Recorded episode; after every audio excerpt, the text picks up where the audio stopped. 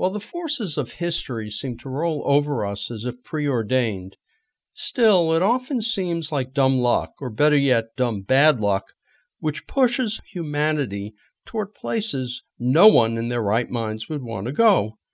And when those unlucky events are set in motion by people with hidden agendas who can co opt others to do their bidding, the results can be devastating, as witnessed the assassination of the Archduke Franz Ferdinand, which led to the carnage of World War I.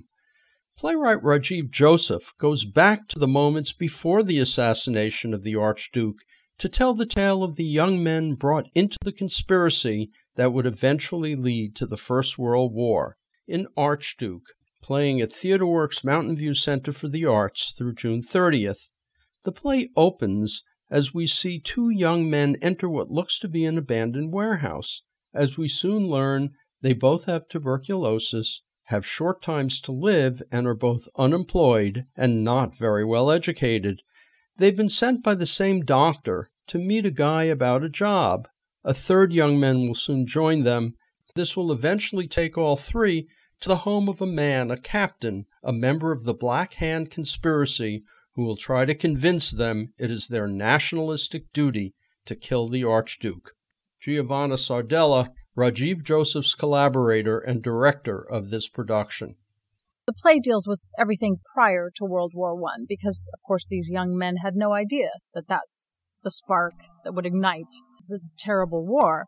Jeremy Kahn, Adam Shonkwiler, and Stephen Stocking are all outstanding as the befuddled and uneducated young men and Scott Coopwood gives a startling performance as the captain, a man who veers between bumbling and moronic and very, very dangerous. The production itself is as sumptuous as any on Broadway and a good explanation for why TheatreWorks just won the Tony for Best Regional Theater. Rajiv Joseph swerves without notice from serious conundrums to comic one liners to tragic realizations in a way that's both unique and surprising. What he's doing with the play, which I find utterly fascinating, is really looking at a nationalist impulse and looking at what happens when people of need, whether that need is purpose, belonging, can be attracted to a cause and a charismatic leader of a cause, and how you can pervert and distort the purest of hearts and the purest of people and bend them to your own will if you have a strong, charismatic leader who's not afraid to lie.